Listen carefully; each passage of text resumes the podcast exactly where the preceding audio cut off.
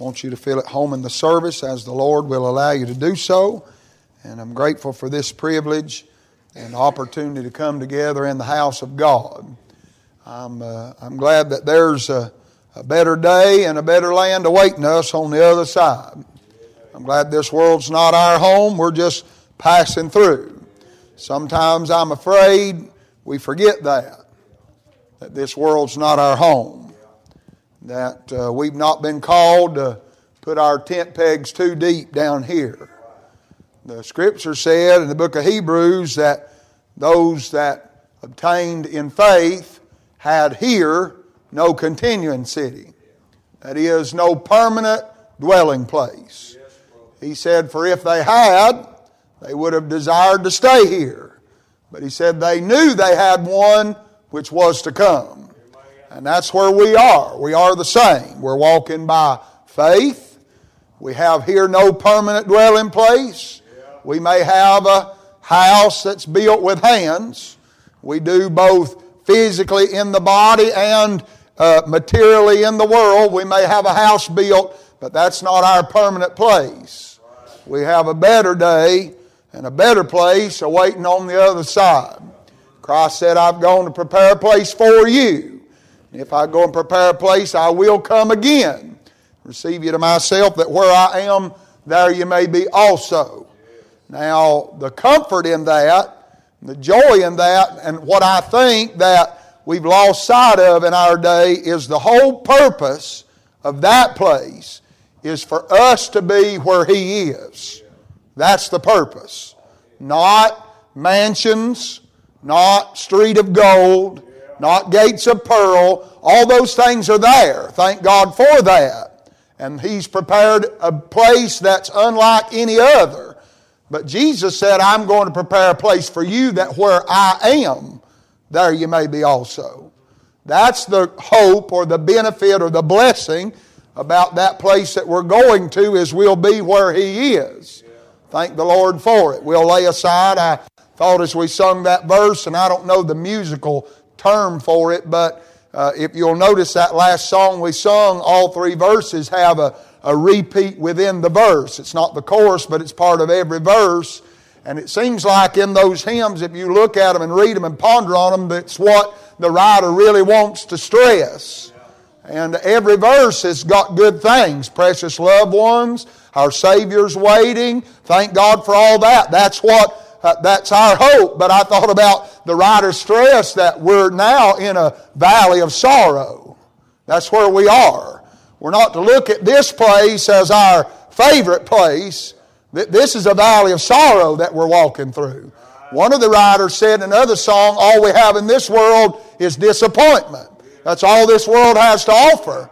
Because all that's in this world, as we read this morning in the system of the world, it's not of God, it's of the world. And so anything that's not of God, all it can ever hope to offer is disappointment in the end. It may bring a few good days. It may bring a few thrills and frills. It may bring excitement. It may even offer a glimmer of hope for a time and a period. But everything that's not of God ultimately ends in disappointment because it can never last.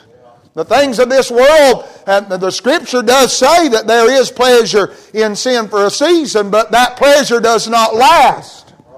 It, it, it vanishes away, and then there's repercussions for the sin. Especially if you're a child of God, there'll be correction and chastisement. And so in this world, we're just in a valley, a vale of sorrow. But thank God it'll all be joy, is what the next part said, in that sweet home.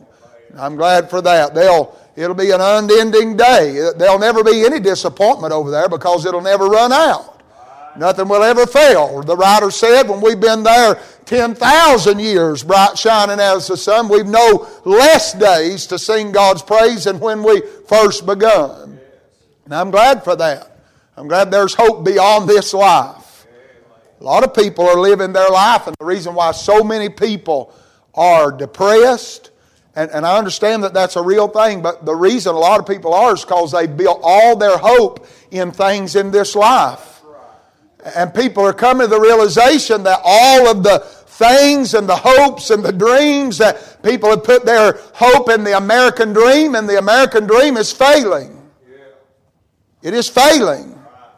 People have put their hopes in world prosperity, and world prosperity is failing. We are seeing now more than ever before how temporal the things of this world is. It's just one disagreement between two countries away from being annihilated. That's where we are.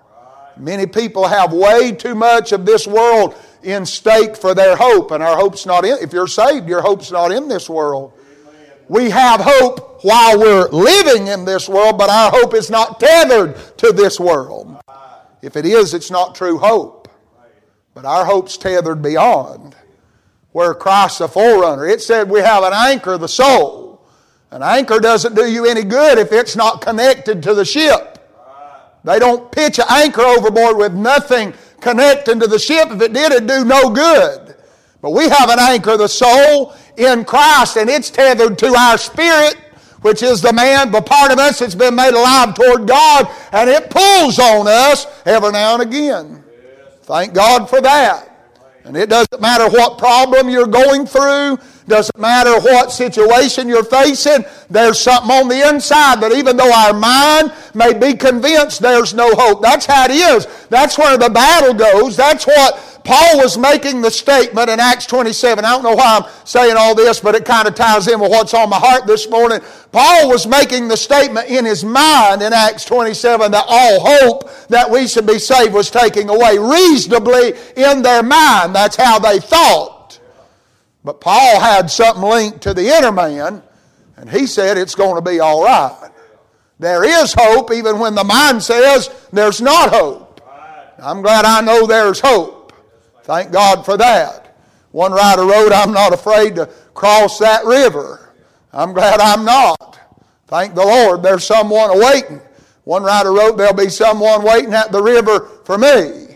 And it's not necessarily, and I don't want to burst your bubble, and I'm, I'm looking forward to seeing folks, but that's not the emphasis there is not loved ones going on, but thank God there's someone who's walked with us through this valley we're walking through, and He'll carry us safely across the river. That's the one. It's like what Song of Solomon wrote. Who is this? The, the, the, the women of the city got to looking at that relationship between that Shulamite, who's a type of the church, and, and that shepherd boy, who's a type of Christ, and they asked the question, Who is this that cometh up out of the wilderness leaning on her beloved? He was the reason she could come up. She didn't have the strength in herself. She was resting and trusting in Him. And that's why one blessed day we're going to come up out of this wilderness and this low land of sorrow, and it'll all be because we're leaning on the strength of our beloved. Thank the Lord, I'm glad I know that. He's everything. Without Him, we're nothing. But I'm glad in Him. Now, that's not an arrogance for us to boast about, but in Him, we are somebody this morning. We're His child. We're a child of the King. We're the apple of His eye. That's what, if you want to take language from the Scripture, that's what the, the, the uh, shepherd boy said about the Shulamite. He, she, he loved her beyond all, uh, uh, beyond anything else. And that's the way the Lord feels about us. It ought to give us some confidence, not in ourselves, but in Him that we're going to make it because of Him. I'm glad this morning that we are. Genesis chapter 21, if you have a copy of the Word of God, I want to turn with us. Be in the book of Genesis chapter 21. I don't know 100% what all I'll say this morning, but I know I was driving down the road yesterday, and this verse and this thought came to my heart clear as day, and I've not been able to get away from it. And I've tried to pray and ask the Lord for His direction. I don't want to say anything more or less than what He wants said for the service and the hour together. And I trust that the Lord will help us if we'll open our hearts to His help this morning. Genesis 21, when you found your place, if you're able and willing to do so, we'll stand together out of reverence and honor to the reading of the Word of God. Now, we probably all know the context. I won't take the time to read it this morning. But Isaac has been born, God's promised son. And uh, of course, Ishmael has already been born before this. And we'll pick up reading in verse number 9 of Genesis 21. And Sarah saw the son of Hagar, the Egyptian, which she had borne unto Abraham, mocking. Wherefore she said unto Abraham, Cast out this bondwoman and her son, for the son of this bondwoman shall not be heir with my son, even with Isaac. And the thing was very grievous in Abraham's sight because of his son. God said unto Abraham, Let it not be grievous in thy sight because of the lad, and because of the thy bondwoman, in all that Sarah hath said unto thee, hearken unto her voice, for in Isaac shall thy seed be called. And also of the son of the bondwoman will I make a nation, because he is thy seed. Abraham rose up early in the morning and took bread and a bottle of water and gave it unto Hagar, putting it on her shoulder, and the child, and sent her away. And she departed and wandered in the wilderness of Beersheba. And the water was spent in the bottle, and she cast the child under one of the shrubs. And she went and sat her down over against him a good way off, as it were a bow shot, for she said, Let me not see the death of the child. And she sat over against him and lifted up her voice and wept. God heard the voice of the lad.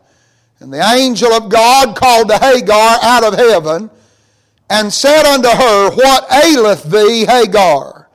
Fear not, for God hath heard the voice of the lad where he is. Arise, lift up the lad, and hold him in thine hand, for I will make him a great nation. God opened her eyes and she saw a well of water. And she went and filled the bottle with water and gave the lad drink. God was with the lad and he grew and he dwelled in the wilderness and became an archer. And he dwelled in the wilderness of Paran and his mother took him a wife out of the land of Egypt. Thank you for standing. You can be seated.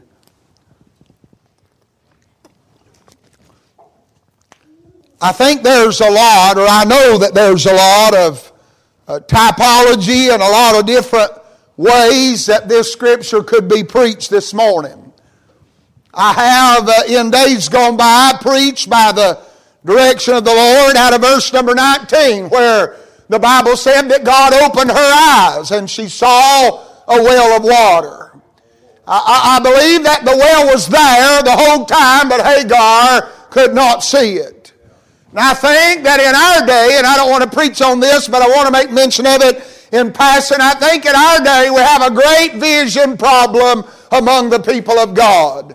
There's some things that are there that we ought to be focused on, and it was dealt with this morning in the Sunday school hour, but our focus, our vision, is not what it ought to be. Our eyes are not open to the things that they ought to be open to. And in reality, we can go to the book of Revelation, chapter 3, and find out that the major problem that the Laodicean church had was a vision problem.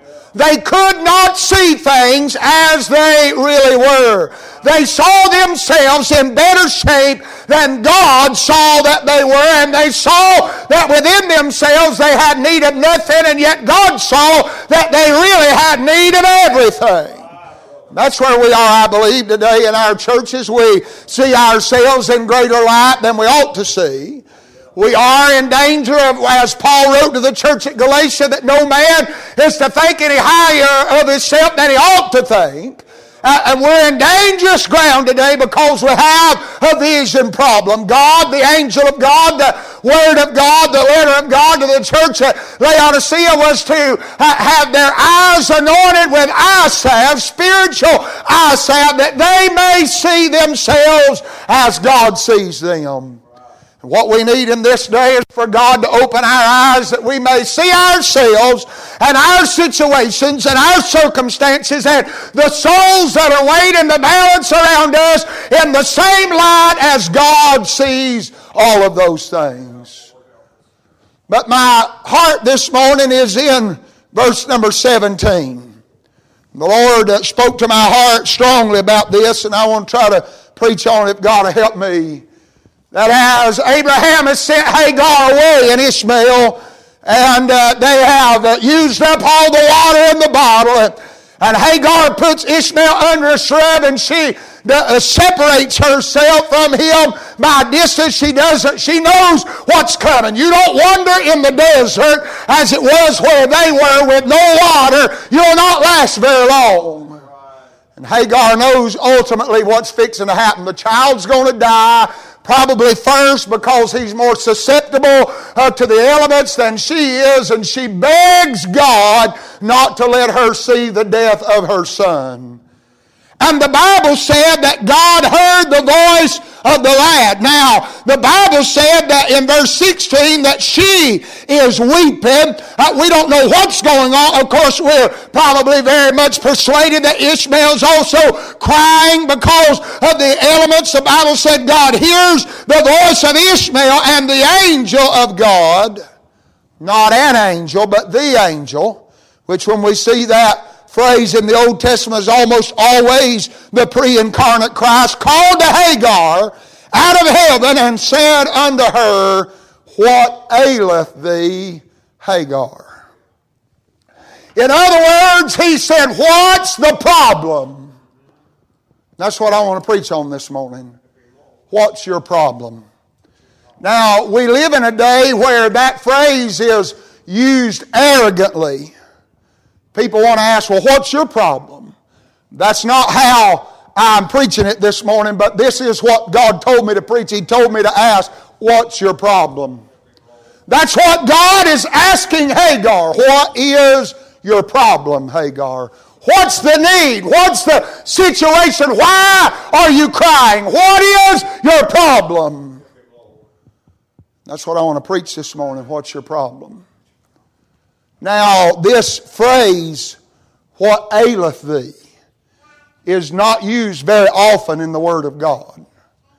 And matter of fact, I tried to study it and tried to be sensitive to the leadership of the Spirit of God, and it's one of the few words in the Old Testament that we don't have a, a full definition of the Hebrew word that is translated to aileth. But we all have enough common sense to know what's being asked here, what's wrong, what's the problem, Hagar. But you will find, even though you may not find definitions, you will find other circumstances where this question is asked. And it's almost always a king or a judge asking someone who cannot help themselves what the problem is. The most obvious mention is in 2 Kings chapter 6 when Elisha is the prophet of God and there's a famine in the land of Samaria and it's so bad that we read the story that there's a woman crying unto the king and he asked her, What aileth thee?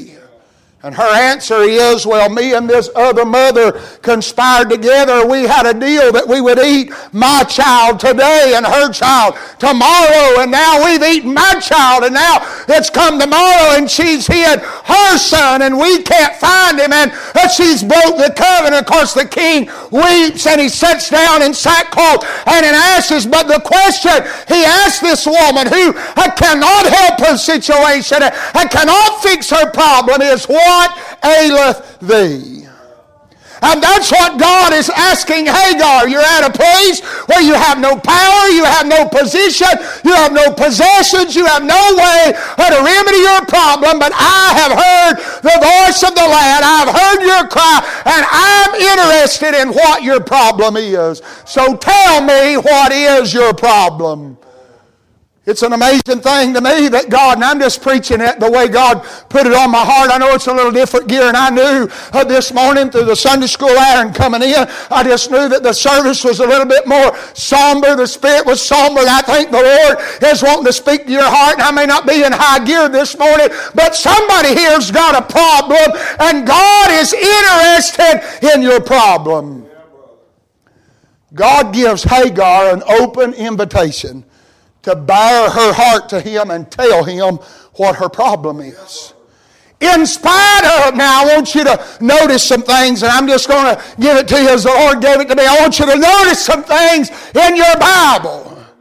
That every time everybody else mentions Hagar, they always identify her in one of two ways.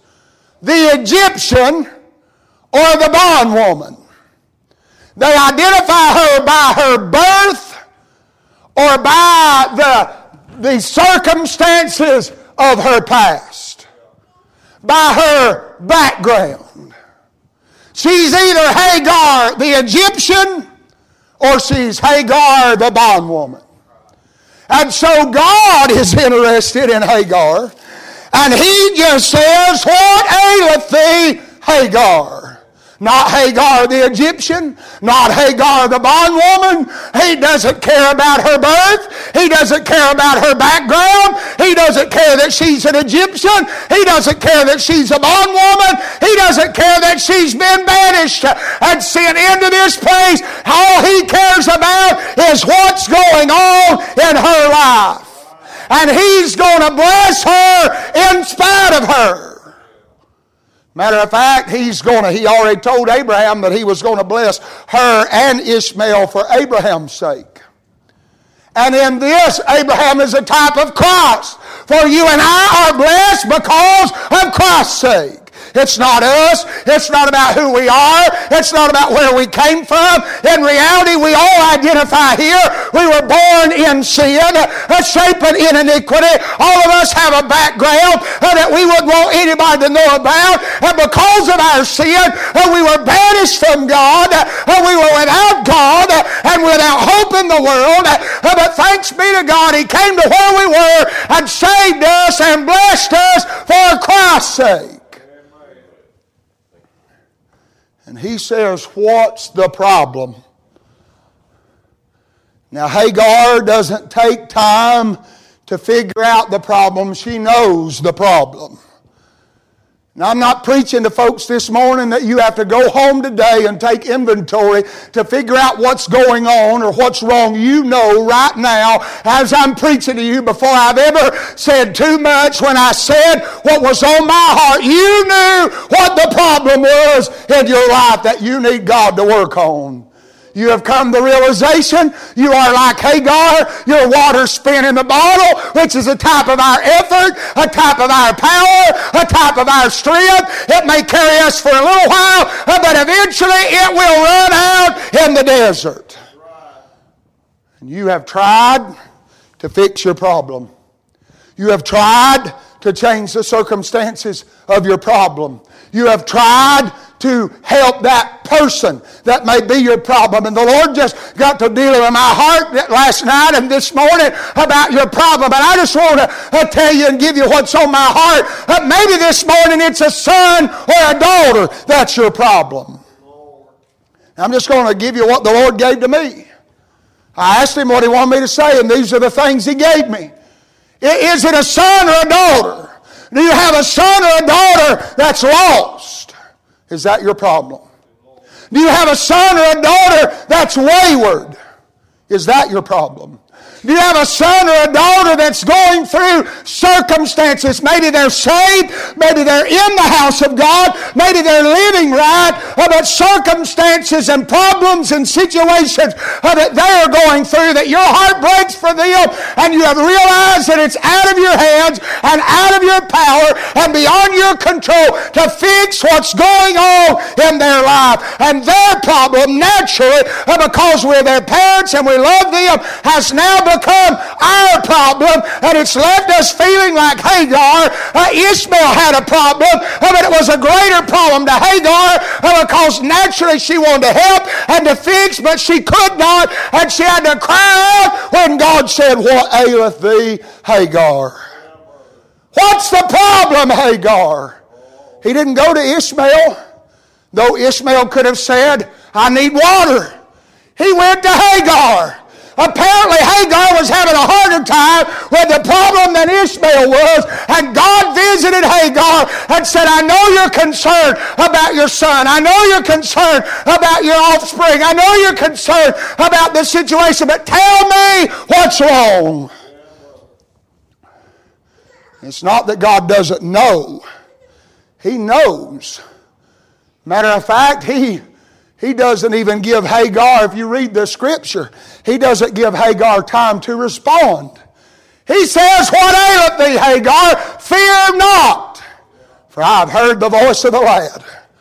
In other words, God just wanted Hagar. It's not that God's come this way this morning to invite you to come tell Him because He doesn't know. He already knows. He just wants you to know that He's identifying with you and with your problem, that He cares about your problem, that He cares that you're broken, that He cares that you're hurting. He may ask in your spirit, what aileth thee? But thank God there's a greater word than just His care it. I'm glad His power steps in when He cares about our problems. What aileth thee, Hagar? God said, I've already got a well. I had it here before you ever came. And that ought to do something down on the inside of us before we ever got to the problem that we're at and got in the situation that we're in, or our children or whoever that it may be. God already had a well to meet the need in our life. So what's the problem this morning? Is it a son or a daughter? Is it a spouse? Is that the problem this morning? Do you have a spouse that's lost? Do you have a spouse that's wayward? Do you have a spouse that's going through things that you can't help and you can't fix? There are going to be times in our lives spiritually that even as much as we want to, we can't fix or help. Or I know we can pray for them, and I'm not diminishing that or minimizing that, but there's going to come circumstances and situations and instances in all our spiritual lives that we can't even help the one we love the most through their problems. It'll take God to do it. All our power, I said that Hagar's the type of us, and all her provision was gone. She had nothing left.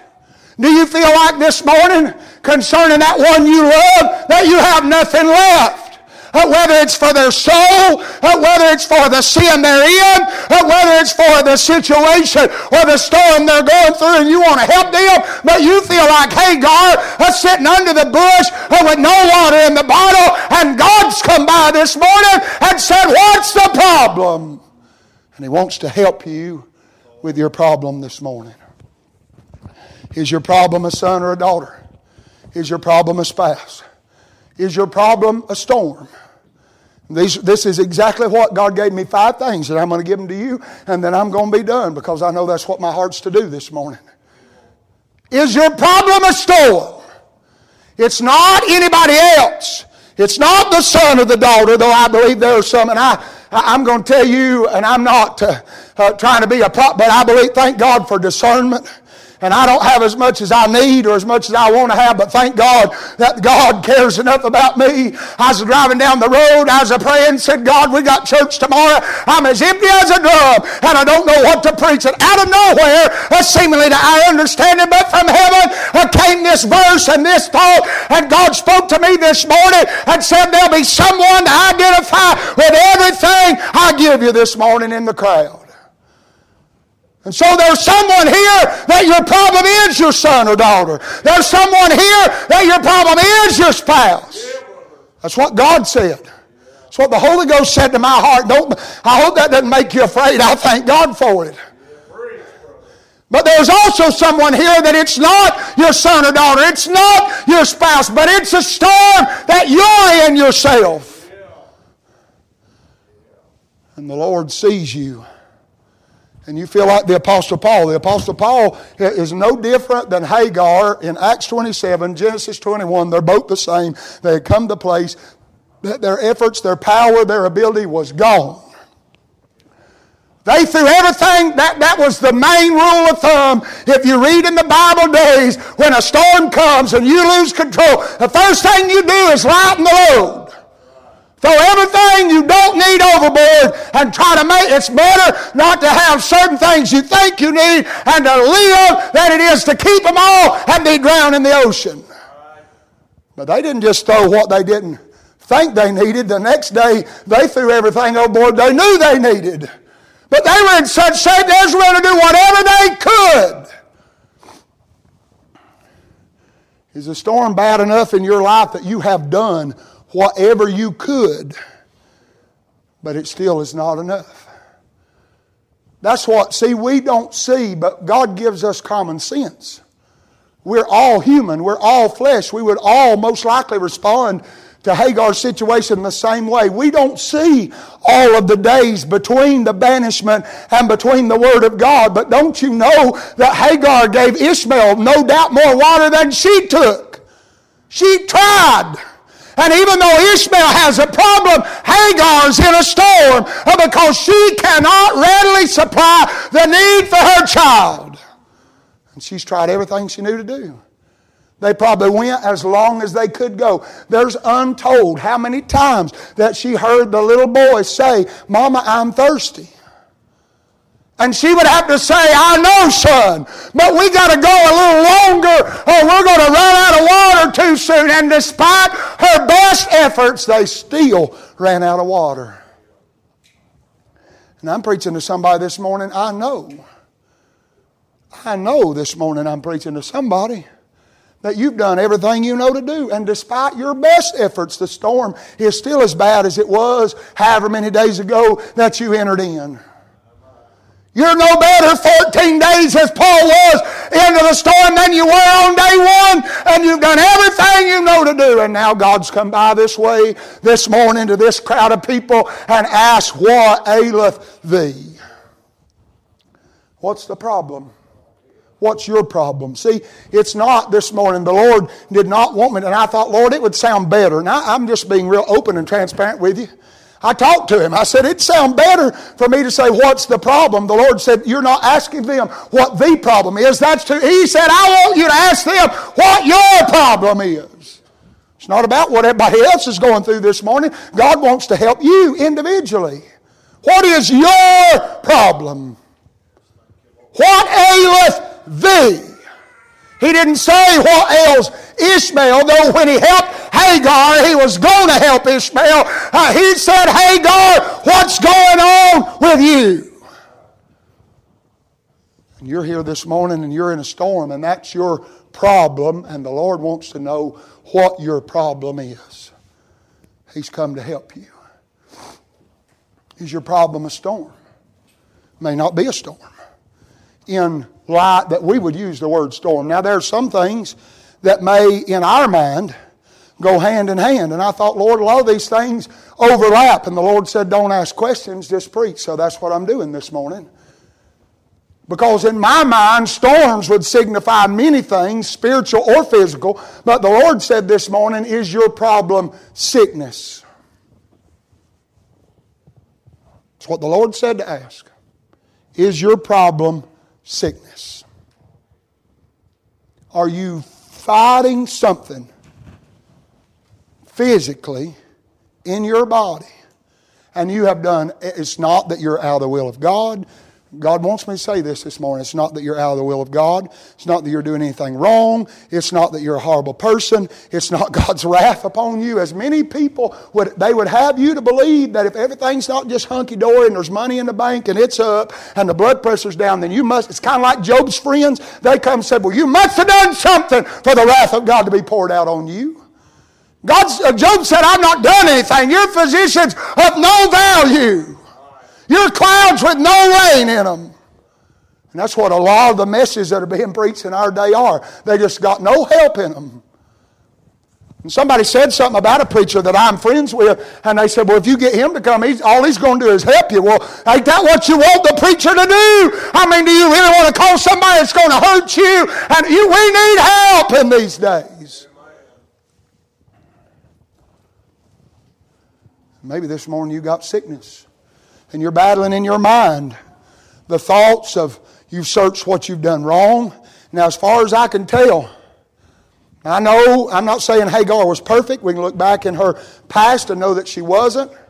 She mocked Sarah. Ishmael mocks Isaac. There are things that they have done, but Hagar did nothing to bring herself to the place where she is right now. It was the will of God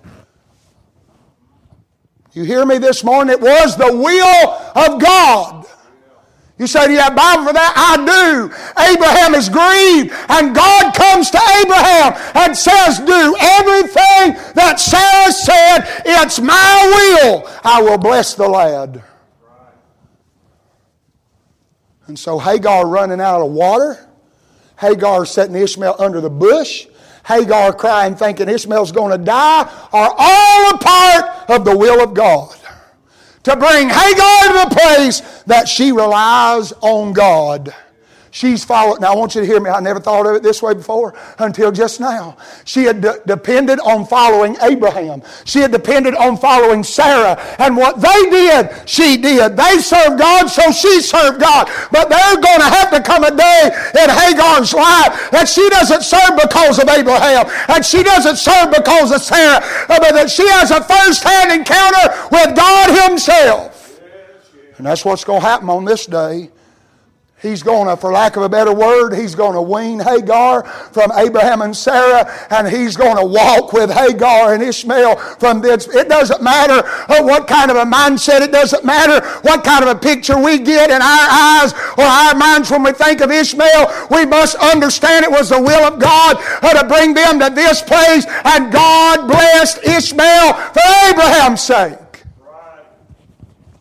There's a lot of people don't have a very high thought of me or a high thought of you, but I'm telling you, I'm not where I am this morning because of who I am or what I've done. I've been blessed for Christ's sake. And so it may be that your storm, your sickness, may be bringing you to the place where God teaches you to take His hand and walk hand in hand with Him. Too many of these days, I'm afraid that the majority of Christians are walking hand in hand in hand not hand in hand.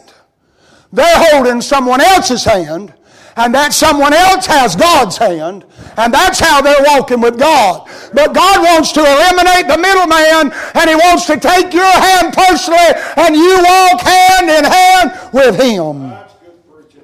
He did it for Elisha. Elisha, God knew as long as Elijah lived that Elisha would lean on Elijah. And the Bible said that as they walked and talked, that behold, there appeared a chariot of fire and horses of fire. These are the things of God, and they parted them.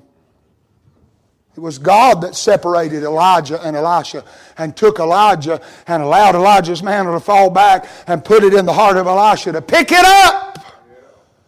And he walked back to the river. And I believe there's great significance in him crying, Where is the Lord God of Elijah? He said, I have walked hand in hand in hand with the God of Elijah. But he said, Now Elijah's gone. I need Elijah's God to walk hand in hand with me.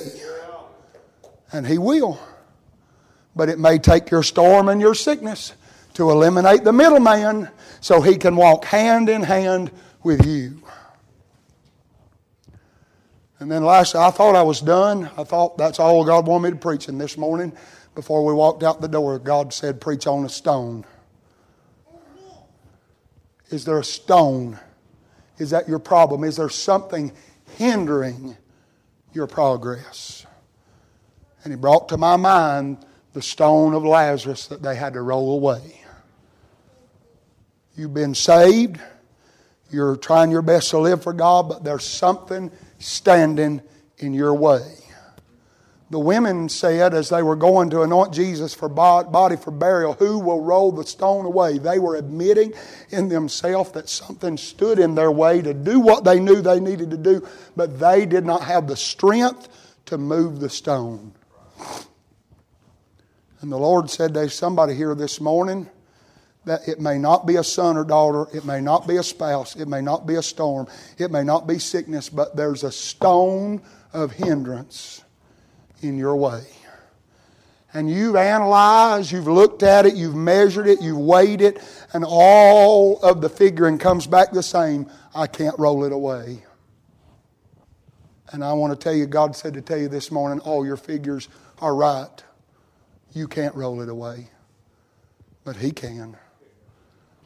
And he's asking you this morning, What aileth thee? What's your problem? Let's stand all over the house. I'm done. You know if you have a problem, you know what your need